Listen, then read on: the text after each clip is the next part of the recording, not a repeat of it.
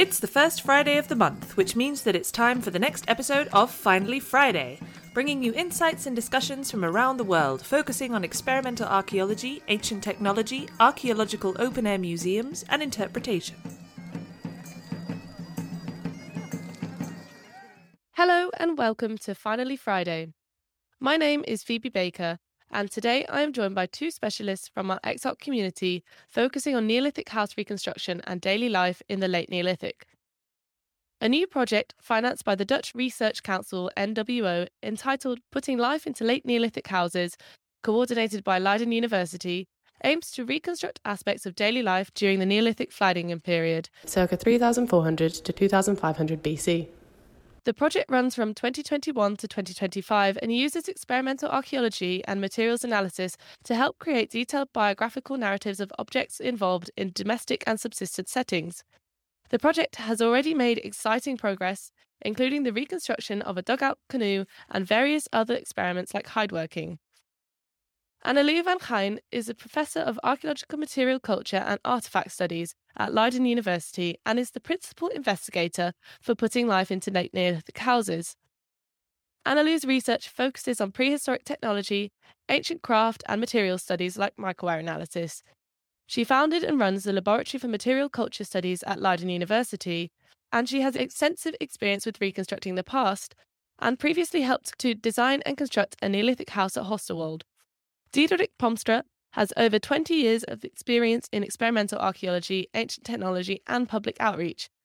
His skills in experimental reconstruction, such as flint knapping and boneworking, are invaluable to the Putting Late into Neolithic Houses project, for which he will be making many of the tools. Like Annelou, Diederik was also a big part of the Horsterwold house reconstruction. So, welcome to both of you, and thank you very much for joining me. This sounds like a really, really interesting project, and I'm excited to hear more about it. So, just to start, I've got a quick question. Why have you started a whole new project about the Vlaardingen period? Do you want to start, Annelou? Sure. Well, I've never been interested in gold and palaces, but rather in the simple domestic life of regular people. And I have always been very interested in wetlands. This is where I had my first excavation in the northwest coast of the United States with Dale Croes, who is also known at EXARC. So that always stuck with me. And the Vlaardingen culture, the sites of the Vlaardingen culture are basically located in the Rhine Meuse Delta, so in wetlands context. And one of the sites of this period was the focus of my PhD thesis of 1990, so a long time ago. I've always continued to be interested in this material and always wanted to go back to it. So that's why we started these housing projects as well, like Horsterwold and now the Vlaardingen Hoekpolder project. And I think the Vlaardingen culture is very exciting, isn't it, Ando? Because we know actually not so much about it. I mean, we know the pottery, but many other things are kind of buried, I think, isn't it? Yeah, there's a lot of variation in the lithic material, but also in the location at which these sites are situated. And we also find material culture from further inland. So there is clearly some relationship between people living in these coastal wetland environments and the people further inland. And one of the goals of the project is to get a little bit more grasp on that through, for example, the study of lithic resources. What kind of raw materials were they using? Also petrography, so the chemical composition of the clays that were used for that pottery. This way, we try to situate a little bit this so called Vlaardingen culture between the other archaeological cultures that we can differentiate. What I also find is very interesting, that's kind of an in between hunting, gathering, and uh, agriculture way of living. So they did some husbandry and they were growing some cereals but they're also very dependent still on hunting and gathering. So you get that nice blending of different ways of life. That's also very fascinating. Yeah, that's certainly the case. They sound like really interesting reasons to be starting a new project. I was wondering the combination of experimental archaeology and microwear analysis and residue analysis sounds really interesting as part of the project. Could you talk a little bit more about the techniques that you plan to use and also why learning about object biographies can be helpful for this kind of project? Well, microanalysis is a way to get some insight into hidden technologies. hidden because especially organic materials are often not preserved in archaeological context. So we know very, very little about that component of past people technological system. Whereas we are more and more aware that the organic component, the textiles, the basketry, bone and antler, shells, all those kind of materials that are hardly ever preserved constituted one of the most important aspects of most people's life. And wood, let's not forget wood either. So many, many tools were made of these materials. Many crafts involved these organic materials. And through study of the traces of wear on flints, for example, we can link these use wear traces to past activities. We do that by doing a lot of experiments because those traces are not clear in and by themselves. They only tell their stories by a comparison to our experimental tools.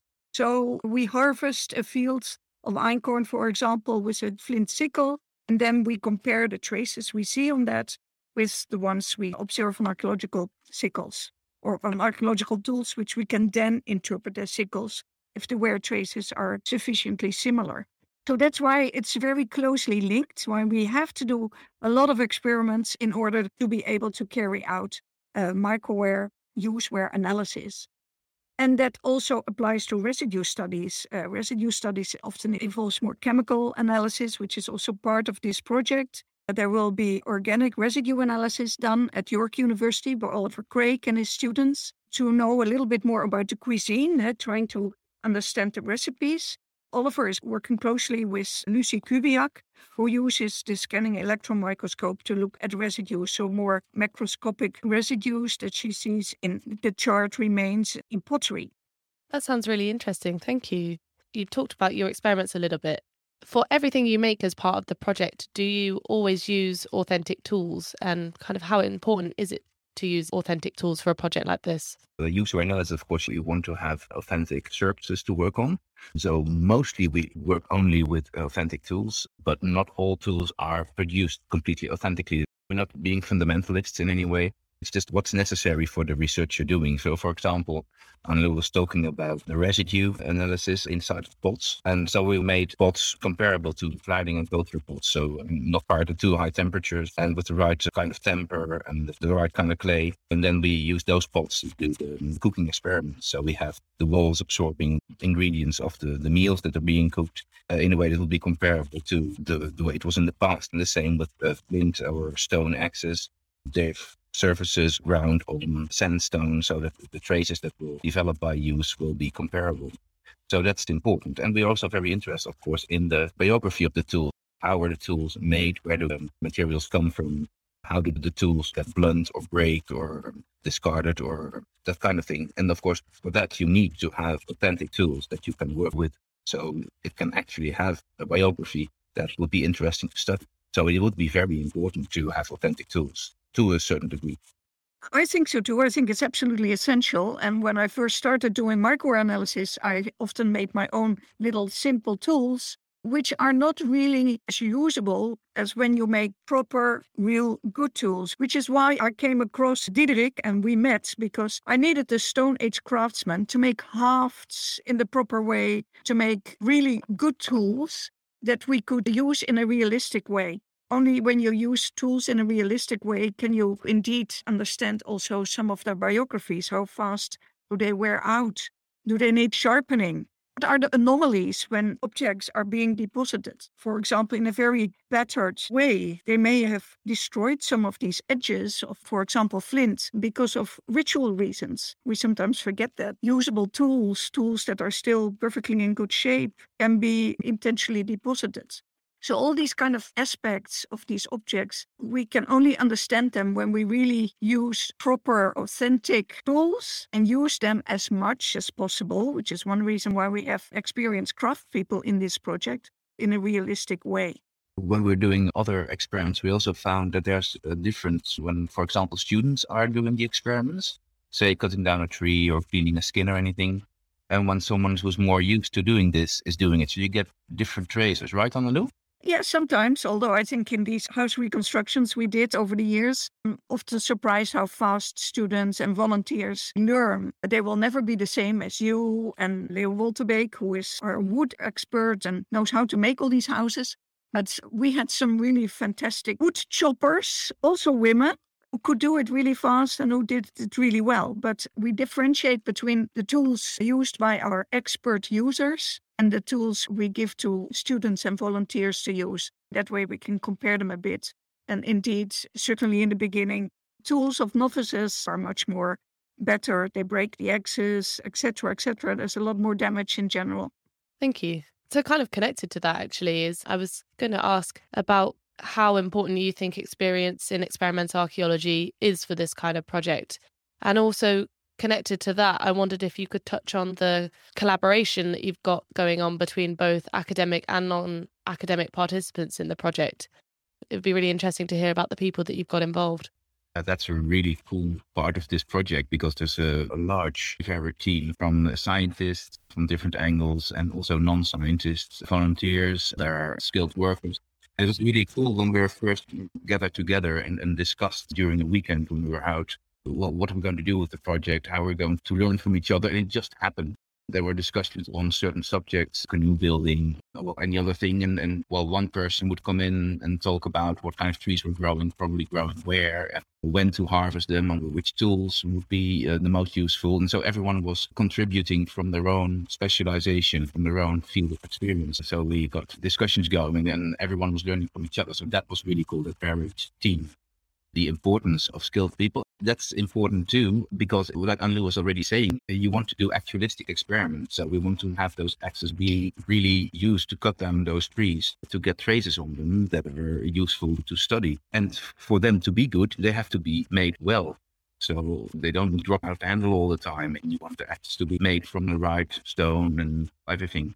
But that also includes, like we were just discussing, some experience in using them. And like Annelou was saying, students learn very fast. And it was also very interesting to see that actually building those houses isn't really that extremely complicated. I mean, they're pretty straightforward things. So I think some of the students were, we had them come back for several building projects, and some of them were already getting ideas about uh, how construction could be improved or more efficient ways of doing a certain job. So they were quickly grasping the basics and then thinking on, making suggestions. So that was really cool to see. So yes, I think skill is necessary to do good experiments, but many many things can also be quickly learned by people if they're just enthusiastic. And our students were very enthusiastic. They loved all this outdoor building, fires, making of things. Uh, actually, have your hands on materials and tools that usually you only look at.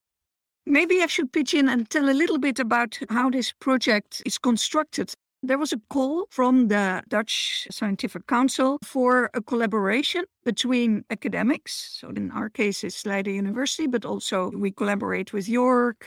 So, academics and archaeological companies who nowadays have a very large role to play in Dutch archaeology, and public partners like museums, or in our case, this open air center Masamuda, so you have all these different parties coming together. And the idea is to make lasting partnerships between these three different sorts of parties in this particular type of projects.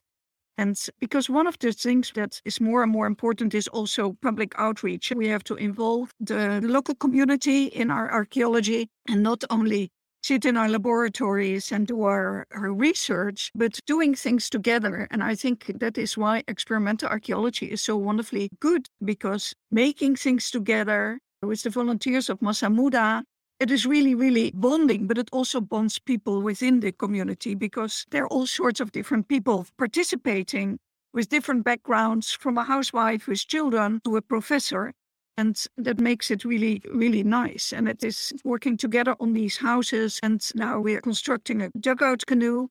And it's nice to see how the volunteers of Masamuda, of this open air center, are so motivated to contribute to science because they maintain all the documentation. They don't just make the dugout, but they also make sure that the time is measured. They make casts of the tools uh, so that we can document the development of wear traces. We use a special kind of dental casts to document it. They're doing that really diligently. So that's really nice how you can actually do science together with the local community.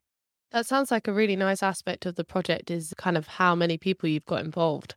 Thank you both. And that's also why we're so eager to work together with EXARC because you have such a, a large number of members and, and people uh, connected to you. What we would really like is to involve also the knowledge of those people in our project. The plan is to, when we have the information, we give it to Calvin Wilson. He's an archaeological illustrator and he will make drawings and these drawings they're going to be put out so people can actually comment on those and those insights of people will hopefully give us new insights to study again and to develop new experiments on for example a while ago we were making a large iron uh, canoe dugout canoe and then I met someone whose his roots in Suriname. So when he was a child, he had actually seen dugouts being made in the woods by his family and the people of his village. And so the, these people, or other craftspeople, or just people who've been reading or traveling or anything, they can give their insights on things that we're working on. Because when you're an archaeologist, you have your own field of specialization and you can get stuck. And what we're so interested in is getting the details of life in the past, and people can help there. Just to add on to that, I think one innovative aspect of this project is the use of these visualizations by artist Calvin Wilson, the first big visualization or painting what he made is about the dugout canoe. And we really use these visualizations, these reconstructions, which are often made indeed on the basis of archaeologists' data, which leads to often very much bird's eye views. We really want to focus on the tasks people carry out, their craft activities. So we use these visualizations as active research tools. And that I think is quite unique. And it puts a bit of a strain on the artist because it requires a lot of discussion. Basically, all 18 team members have to put in their ideas about it. Such and such a tree doesn't grow in such and such environment the woodworkers as well. These trunks of oak are way too heavy to haul around, so the dugout must have been made on the spot where the tree was taken down. And so the archaeologists come in with ideas. Well, we have some evidence for temporary encampments. They must have gone inland to get a tree like that, and it can't have been growing on the edge of the water. It must have grown inside the forest to make such a beautiful straight stem without any side branches. So gradually we fill in this reconstruction with more and more details, which are not only based on our archaeological finds or our archaeological microwear traces, but based on the discussion between all these different people, like Diederik already said as well, we all put in our skills, maybe a story of their grandfather or their archaeological data. So all these things together that lead to these plates, which we then will communicate via EXARC to elicit discussion because we also will give the narrative about these plates, why we made these choices. The making of these plates, it's very active because Calvin Wilson actually asked questions which some of us never really ask because he has to visualize it. And so it's really something that pushes the project further, these visualizations. That is something I personally really like about the project. The questions we all ask of each other and this teamwork between all these different kinds of members within our team. We also have by now several students partaking in the project. So we're also attracting interest from beyond our team because it's really, really exciting actually. I've been working in open air museums, uh, Archeon, for example, and people always ask, visitors always ask, where did they sleep or were they really dressed like that? And what did they eat? What are you going to have for lunch? And that's so much fun to go actually into those kind of details that archaeologists often don't really touch upon, not because they're not interested, but because information is lacking. It's too detailed. If Calvin is making his drawings, his paintings, and, and he's really showing how people are holding things and what's lying around them, what kind of tools they're using, it's very specific. And we were saying many archaeological illustrations are bird's eye views, and Calvin's really going into detail. And uh, that's what we want to fill out. We want to fill out the details, and that's very interesting. It's also because we lack imagination. If we stick only to the very archaeological hard data, it's difficult to get into this kind of detail about what people are actually doing with their hands, how maybe they moved around the landscape, how their yards may have looked like.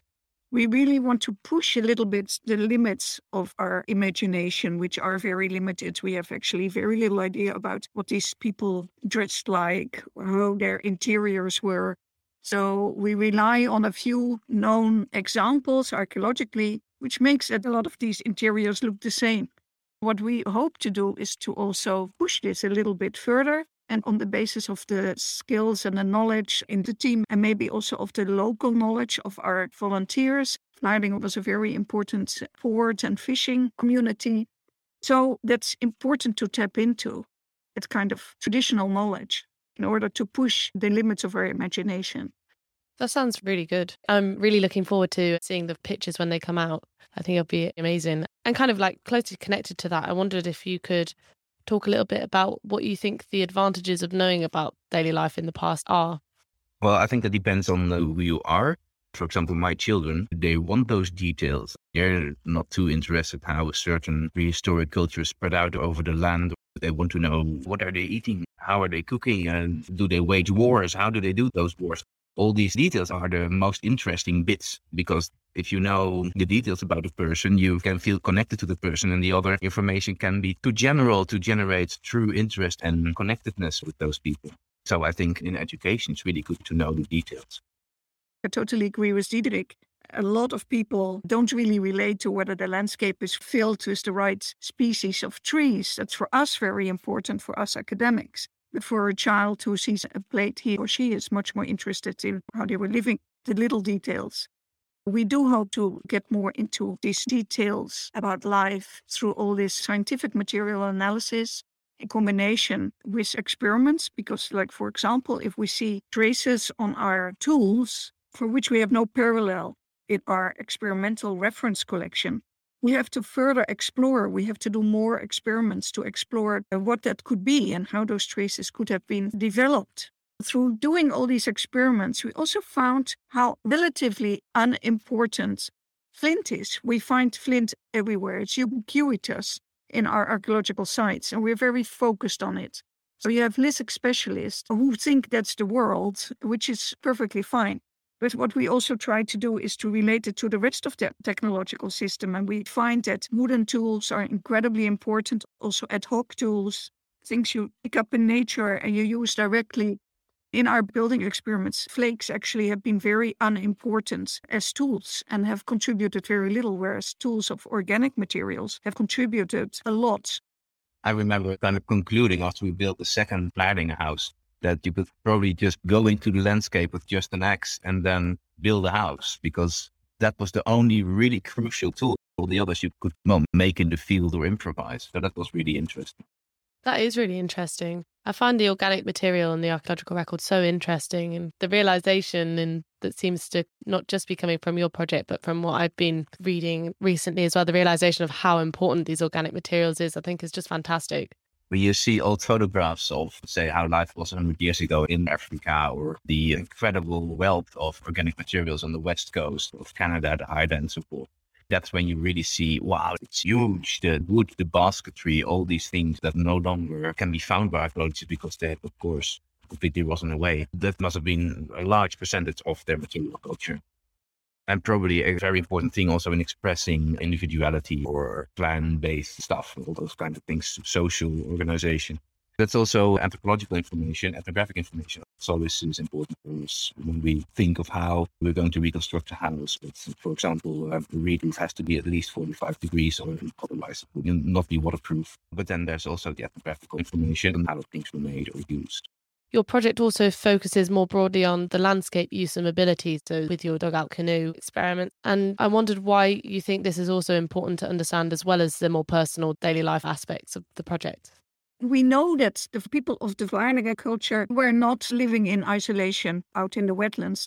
We have material evidence that they were also having contacts with the people further inland. For example, the big axis that was clearly from southern Belgium, flint, so they must have had their contacts. And so they must have been in some way mobile. understanding the landscape is really important because that's related to mobility. We had this wonderful two days in the Biesbosch, which is a wetland environment in the Netherlands. And then you understand that going over land, going from A to B, is not so easy. It's the waterways that are the highways of the past. To understand more about how people could have had contacts with inland communities, we have to understand the landscape and we also have to understand how that mobility took place. We are also looking at clay sources, the kinds of flint, which tells us about this, but also experimentally, this canoe that we are, I should say, we, it's the volunteers of Masamuda who are making it. What does this mean, these different landscape uses? Are they different people using it or are they still relatively mobile? Are they using different sites for different activities? That sounds great. I'm really looking forward to hearing the results of that. You've spoken about the illustrations. What other kind of ways are you thinking that you will be communicating the results of the project, do you think? Uh, there are various ways in which we try to communicate. It's one of the things that is not so easy because, well, we had great plans about blogs and regular messages through Facebook, but most of us, most of the team is actually not very much oriented towards Facebook. We actually use our own website to communicate, but I'm not really sure how many people are looking at that. The other thing is through EXARC. EXARC is an essential partner in this project.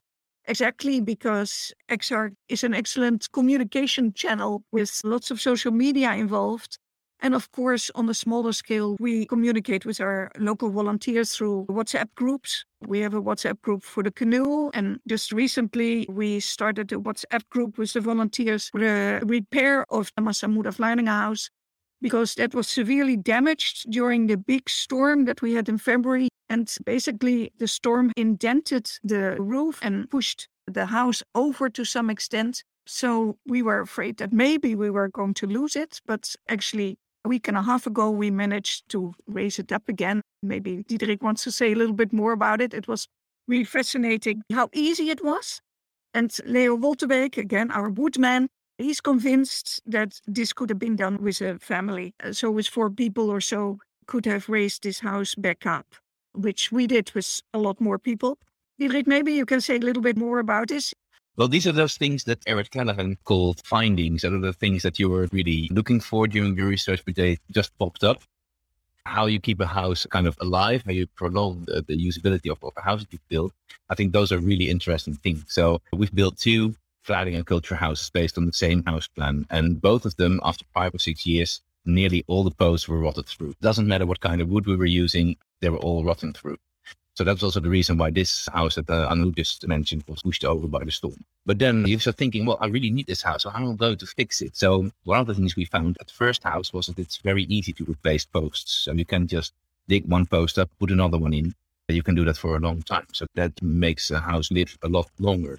And this, when it was pushed over by the storm, that was really funny because the walls were standing at a rather acute angle. You think this house is completely finished. But Leo decided to put three or four ropes on the gable where the posts were and put some people there to pull. And on the inside, we had four sticks under the horizontal beam that's running over the wall. And we just, together, we just pushed it up and it was so easily done. It didn't take a lot of strength. We were doing it with, I think, 12 people or so. That was very easy, just with levers and ropes being pulling and pushing. And then the house went up again and now it's standing straight again. And we just replaced some posts and it will be fine for a while.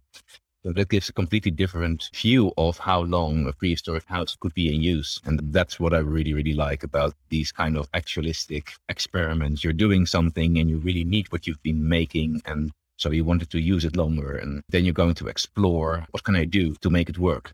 And that's where you find these things. Yeah, it was funny because at first you think, oh my goodness, we are losing the house, which is the focus of this big project then you think, ah, actually, it's kind of a little present from a scientific point of view, because this way we could explore a part of house biographies, which is our interest. It was a part that you could never mimic. I mean, this is chance. It was really illuminating also because it was done after preparation. In three minutes, the house standing upright again. It was only one morning of preparation. In the afternoon, we raised it up. We also learned a lot about the structure, what would have prevented this to happen, apart from regularly replacing those rotten posts. So we added some extra elements. We also saw a fault in our thinking about the wall plates, these horizontal plates. They could have been placed in another way, which would have prevented this maybe. So it's really interesting. This was a funny little present we got from nature, a big, huge storm that added a lot to our insights about construction and about the biography of these houses. Yeah, and then you go into those details that we mentioned, the ones that we're after. So, like those wall plates that Anne was saying. So, well, in the next drawing, Calvin can draw a different kind of structure for the wall plate. And when people ask questions, why is there a connection of there? You can explain this. This would be logical because. And the same thing happened when we were doing a cooking experiment to create pots for reference collection. We were cooking outside because of the corona restrictions in the wintertime with quite a wind blowing. And we're cooking in these pots. And then the flakes kept popping off the walls of the pots, which was really, really strange. But then we thought, of course, it's because of the great temperature stress that you get from the cold wind blowing through the fire and, and cooling down the pots way too quickly. So you get these typical flakes popping off that you get when you're also firing pots and there's a problem with the heat. The same thing happened here. And then, oh, of course. And then you know, or at least it gives a clue that probably people weren't cooking outside on winter days because it cracks your pots. So these are really funny things. And these too, you can put them in the drawings in the artist's work and talk about them to people. So in the wintertime, don't sit outside with your pottery. What unique and interesting insights to get from the Storm and then from coronavirus. That's a super cool aspect of the project.